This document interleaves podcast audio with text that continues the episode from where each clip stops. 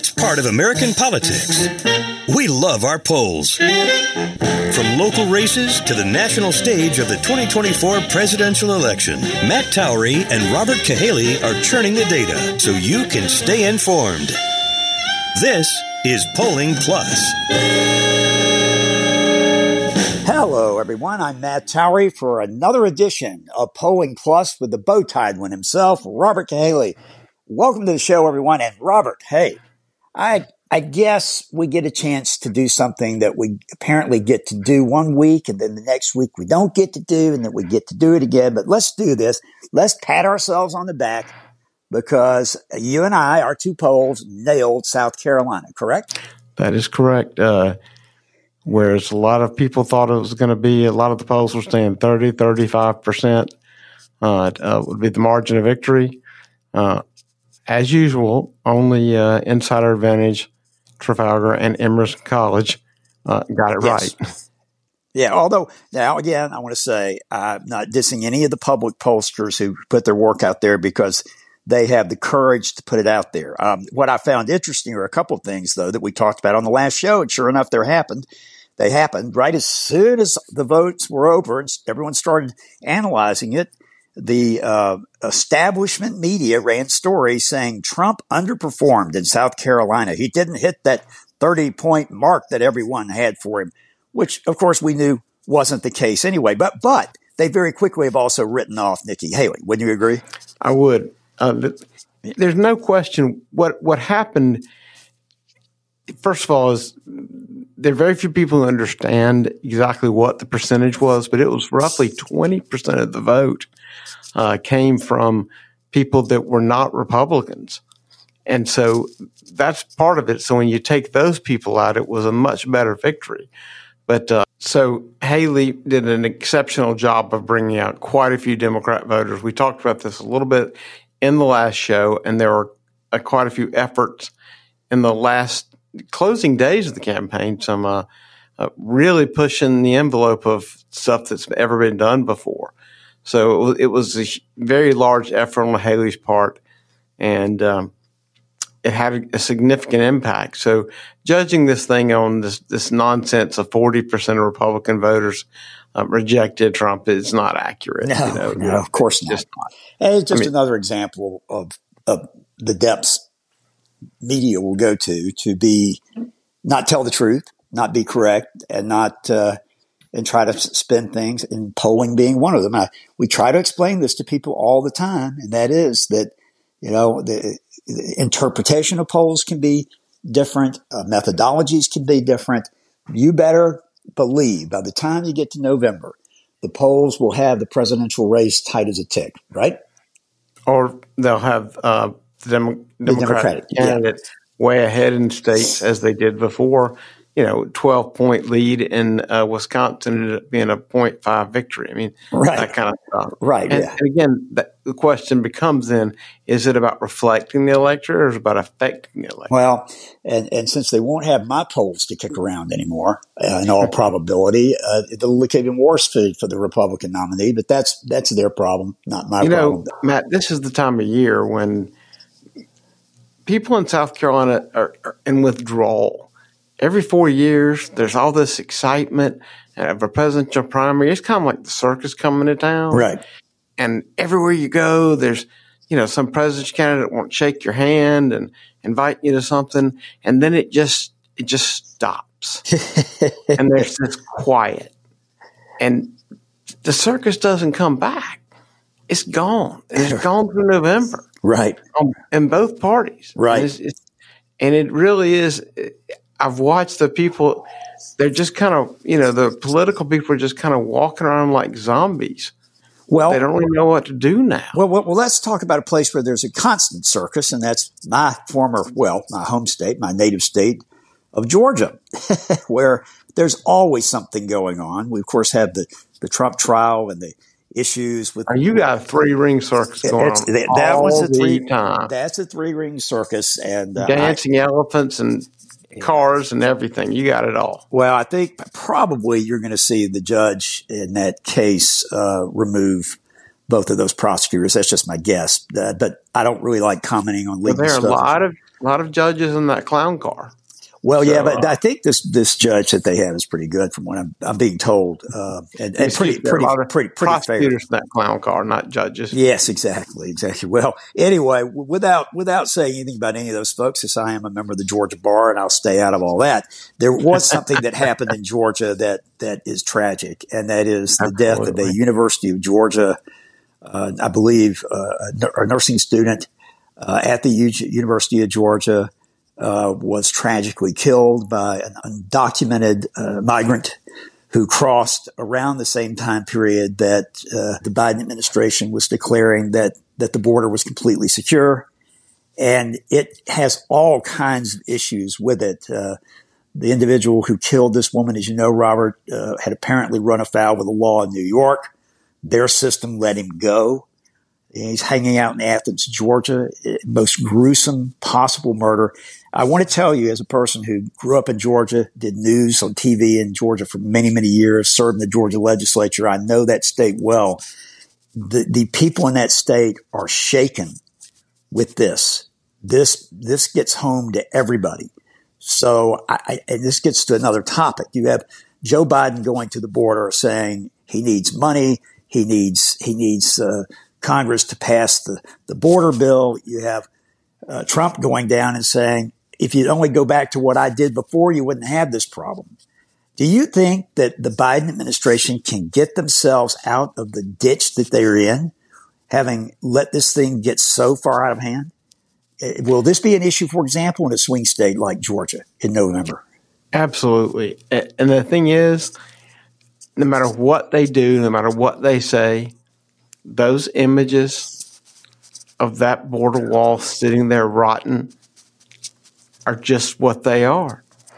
That that that, that metal that could have been locking that border up, being sold off the scrap. I mean, just the imagery alone of that is just so powerful. But you know, it's, it's, it's, an imagery, but nobody's seen it, Robert. You know, we talk about that's what I'm saying. But yeah. if it's presented, you know, hopefully, and it will be, it's really powerful. And and the fact is, there's no way around the changes that he made.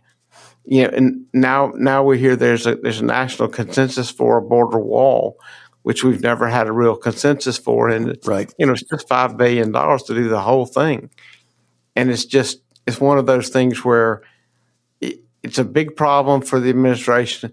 They're going to try to clean it up, but uh, it's really hard. Well, here that, that, gets us to another question here, Robert. Um, you know, Congress we're getting to another one of these moments where we got to do something about keeping the government open or not. You know, they kicked the can several times down down the road, and now we're in coming into March. What do you think is going to happen? And what do you th- do? You think the public even understands all of this stuff right now?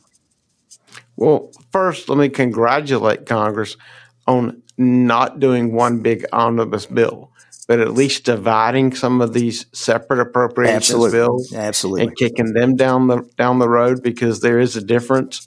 And when you when you do the big omnibus bill at the last second, there's a bunch of nonsense get put in it, and so they're probably saving the taxpayers a lot of money doing it the way they've done it.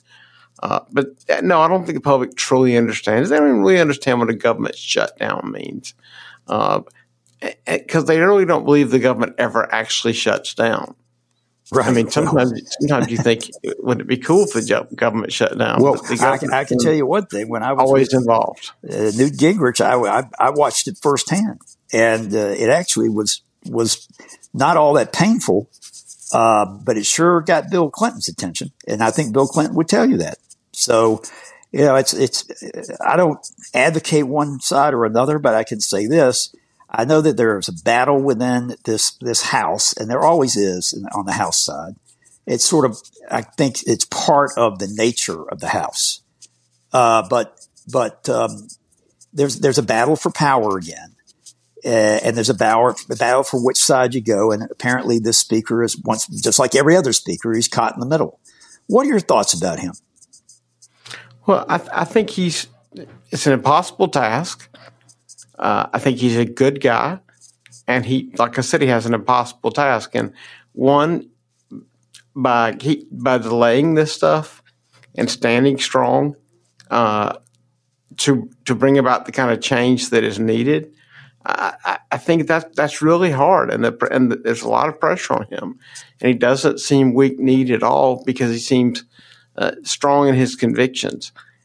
Yeah, and yeah. He, he's you know the, the number of you so serving so many masters as speaker is so difficult, and so I feel like he's in that position uh, where he knows that if he he lets anything happen on one side, you know, you, he's going to have the Freedom Caucus upset. Right. On the other side, he's going to have the mainstream Republicans upset, and uh, keeping this coalition together as tight as that majority is.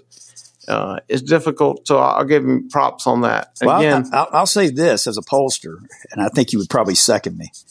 I think that if they were to dump another House Speaker, it would be curtains for the Republicans and their chances of taking the House next time. Do you agree? Well, if they dumped him and immediately replaced him, maybe not. If they took six or eight votes and didn't have a speaker for four or five days, and the, everything appeared to grind down to a halt, yes. Well, I, um, so so my view of this is, and the Democrats are smart. They do know how to to make quick ads, and they do have the money to put them up. I, I can't help but think that if they dumped another speaker, they could paint this Congress as the worst Congress, you know, in American history. And I think it would be, I think it'd be very damaging if made, made the right type of TV ad. That's, that's just sort of my, my thought on it. But m- moving us along, um, let's talk for a minute about where these campaigns go from here. I mean, it's very clear now Donald Trump's going to be the nominee. Nikki Haley, the latest, of course, the media, uh, a lot of the quote legacy media are saying, well, she really could be the no labels candidate. Let's talk about these. I want to get this no labels thing down a little bit because some people may not even know what it is. And you could probably explain it better than I could. Tell me about the no labels movement, how it got started, and what you think it's going to do in this cycle. Yeah, I've been following this since the very beginning.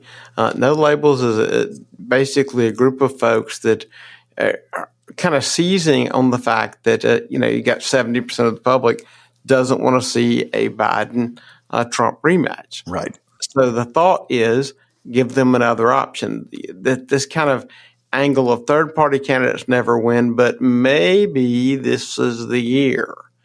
And so what they are attempting to do is, uh, from what I can understand, is that they are trying to get ballot access on as many states as possible so that they can have an impact in states that they think they could possibly win, and then put together some kind of a bipartisan ticket, like a Republican for president and a Democrat for vice president kind of thing, or vice versa.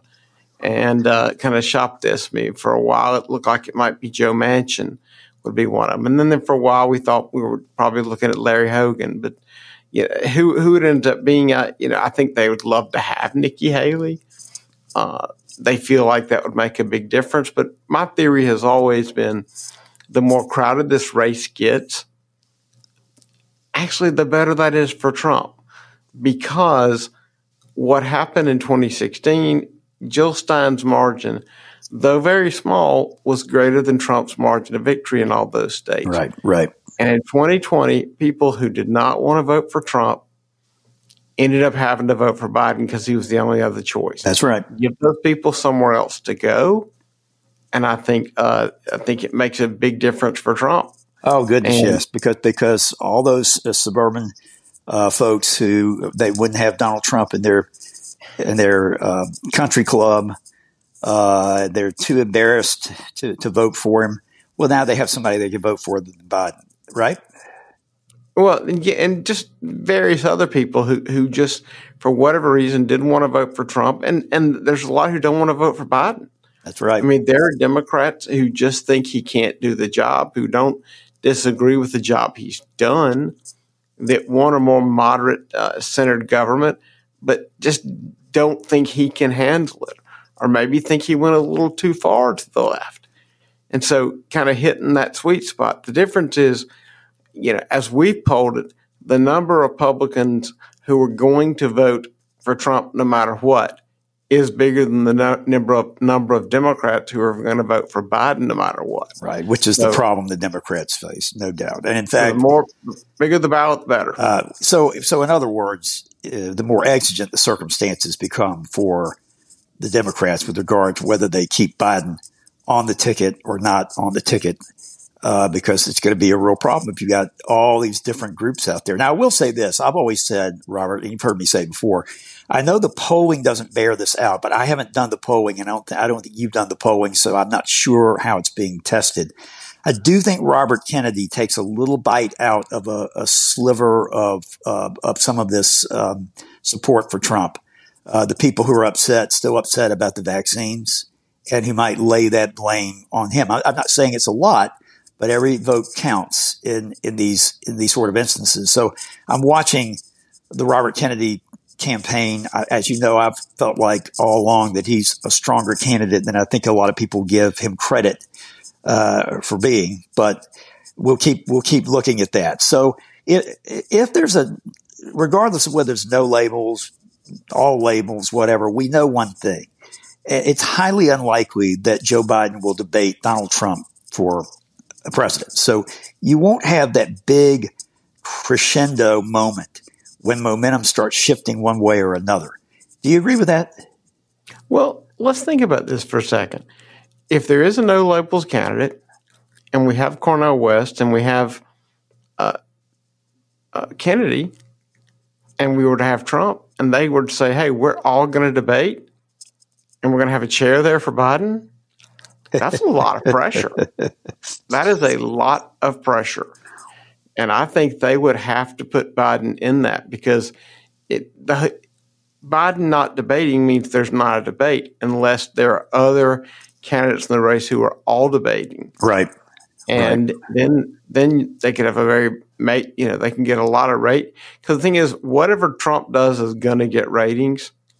So if Biden is willing to let it turn into a bash Biden show, which is what it would turn into right. in his absence, then uh, you know I feel like they they might they might have to concede and put him up there. Wow, boy, that's you know we're getting way ahead of ourselves, but that's a fascinating subject that no one's talking about right now, or I haven't heard a lot about it. Uh, your your thoughts on that, I think, are right on. You know, I'm sitting there thinking they they can't let him debate. They may have to let him debate um, and is if he's if he's in the condition to be able to debate. I mean, we just don't know. I mean, it. Uh, I certainly think they're going to run a, a, quote unquote basement basement campaign um, to the extent they can, and and they're going to try to limit what he says. But you know, so far when he's gotten out of the White House, just about everywhere he goes, there's some sort of gaffe or misstatement or missing the stage, or I mean, it's just something almost every time. How do they how do they deal with this? Yeah, well, I mean, sometimes we've seen him seem very, very lucid and really on top of it, and sometimes not. So maybe it has to do with some kind of a regimen, some some type of medicine, or it may just be he's an old dude and he has good days and bad days. Right, right, right. Well, it's it's it's going to be fascinating to watch, and of course, I think everyone thinks something's going to be up at their convention. We can talk about that some other time, though.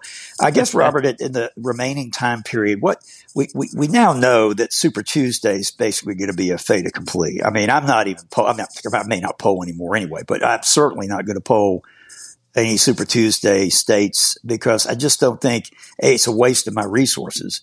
And B, I just think it's going to be an onslaught. What What are your early thoughts about how Super Tuesday goes? What what we're seeing so far is that it, it looks extremely one sided, uh, and now that I mean, what we saw in South Carolina was what twenty million dollars, and Haley having multiple events every day, versus Trump spending two million dollars and coming to the state what uh, six events. Well, also remind people who don't live there that for a year there have been negative ads about Donald Trump running on your TV stations. Oh, absolutely. Right? Yeah. yeah for, for a full year, we've had everything uh, from Club for Growth to Americans Prosperity, all just attacking Trump just to see what kind of a dent they can make. So I mean, the 20 million has only been what's spent now. I mean, we're we're probably talking north of 100 over the past year. So those results cannot be duplicated in states where neither candidate will have had more than one event, maybe. Right. And uh, probably neither candidate will spend much money on TV. So, I mean, the closest Nikki could get was 60 40, uh, outspending that kind of, you know, her dollar per voter is just insane in South Carolina. Right. So, I think it's going to be even worse in these states. And there's going to be just kind of this refrain of, what's she doing? Why is she hanging on? You know, is she just being a sore loser? What's up? Well, I mean, let's look. When you heard Ronna McDaniel say, I'm out as head of the RNC, I mean, you know, right then, Donald Trump's your nominee. Uh, no doubt about it. I don't know what they're going to do. I don't, don't even want to get into it today on the RNC. I know they've got to get some money in that place. Uh, I, I will say this. I will touch on it just for a second, though. There's been some talk that you know criticism that it'll, it will be a piggy bank for Donald Trump to fund his lawsuits and this, that, and the other, and it won't help other candidates. Do you really see that happening? Well, you know, I think that there's always legal defense and, and there's campaign. I mean, from what um, from what Trump has said, and the reason he put Whatley there mm-hmm. is he wants the RNC to focus into a ballot integrity operation, and that's not the same as funding uh, funding any kind of a legal defense. Uh, I think that what they've done with they've kind of um, separated the, the, different entities, and some of what Trump has pays legal defense, but.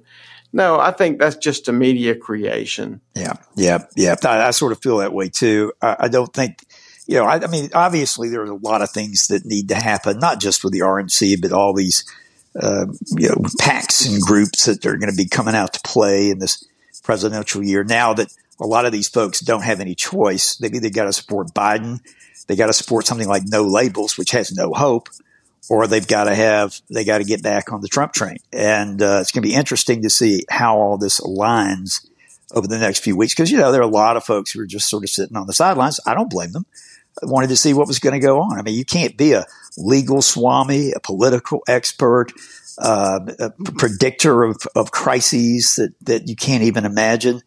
Um, no single person can do that. As a result, a lot of a lot of the big donors were just sort of sitting on the sidelines and going to see where everything fell. Well, now you know where it's falling, right?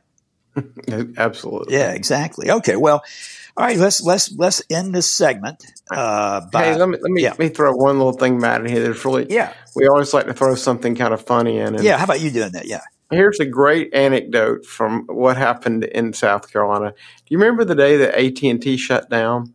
Oh, absolutely. Of course, I don't have AT and T because I could never get them to work. Well, just for me, I could never get good connection, anyways. But but but yes, they shut down for everybody, right? Well, after you know, after it came back on, the one of the more popular memes in South Carolina, the more popular things floating around, had some imagery of a Nikki Haley text, and it said, "You know, the bad news is my phone didn't work for six hours. The good news is I didn't get a Haley text for six hours." he was texting so much oh, to voters. Goodness. Oh my goodness! Unsolicited text, just again and again and again. That it, it literally became a meme of how much Haley was texting, and it was very funny, and they were making fun. You know, just enjoyed the break from the AT and T outage. Yeah, I, my wife complains constantly about getting these texts from everybody in the world. Cause, oh, that's just fundraising. Yeah. So the, Can you imagine what it was like the day before the election, the day before, the day before that? It was insane. Oh gosh, I can only imagine. It, it would drive me crazy. Uh, just there's there's no way. Well, like you said, the circus came came to town. You got your results. Uh, you move on. South Carolina will be important again when they try to choose another nominee down the road. But for right now, and we missed the circus until then. Yes, you miss the circus. You don't get to see any clowns or anything, do you? you, right. you nobody gives you any love, right? Well, like I said at the top of the show, there's always the state of Georgia because it's. I, I, I had some reporters ask me today, what do I think is going to happen in Georgia? Well, and I will say this, you know, the polls in Georgia Uh, uh, and let's we'll end with this discussion. We've talked about it before. I looked at the recent Georgia polling, and it just looks like oh, Donald Trump's just going to carry that state by miles. You and I both know that's not going to be. It's going to be very tight. The, they've got a great turnout operation up there. The Democrats do. Some people call it harvesting, some don't. But boy, they get the, they get the the feet on on the pavement, and they get those votes. They gather those votes and they get them yeah. there. Uh, so they get, they get that they get the ballots put in the box. There's no question about it. They absolutely do, and you got to you know uh, you got to give them credit. Uh, you know, I, I, know everybody says, "Oh, it's illegal," this, that, the other. Well, I, I you know, look, I've, I know there's been fraud in past Georgia elections. Everybody up there knows it, but but it, it can't ever be quantified, and so it's very hard for you to say that a, that an election was stolen. Which is why, going back to us talking about the RNC, that ballot integrity is going to be so important this Absolutely. time. Absolutely, and, I, and I think that's important. They're focusing on that, and because you know the best way to prevent any any shenanigans is just shine light everywhere. You know, that yep. the, if everybody is, is watching, if everybody's filming, it's pretty hard to steal anything. It's pretty hard to be dishonest, and and you know, it's just the whole keeping them honest thing. It doesn't matter as long as people are. Everybody's. If nothing is done where people can't see it, then the transparency's there and everybody can be happy. That's right. Well, yeah, I've said, I've told somebody, I said, well, if that, if the, if the Republicans want to really, you know, put some focus and see if these elections are done right, they ought to set up an instant news network and send people out to all these places where they can and report live that night what's going on. Because if they did that, there'd be a little sunlight there. And of course, last time you had the pandemic, so everybody was told to stay 25 feet away. You couldn't see anything. But anyway, Robert, I got to tell you this, okay? Nikki Haley had a bad Saturday, but Matt had a terrible Sunday. I went out on the golf course with a guy who, a good friend of mine, who's had not one, but two knees replaced, and he hasn't been able to play golf in ages and he's a great golfer. His wife is a great golfer. My wife is a great golfer. She's get, becoming a great golfer. Where everybody's a great golfer.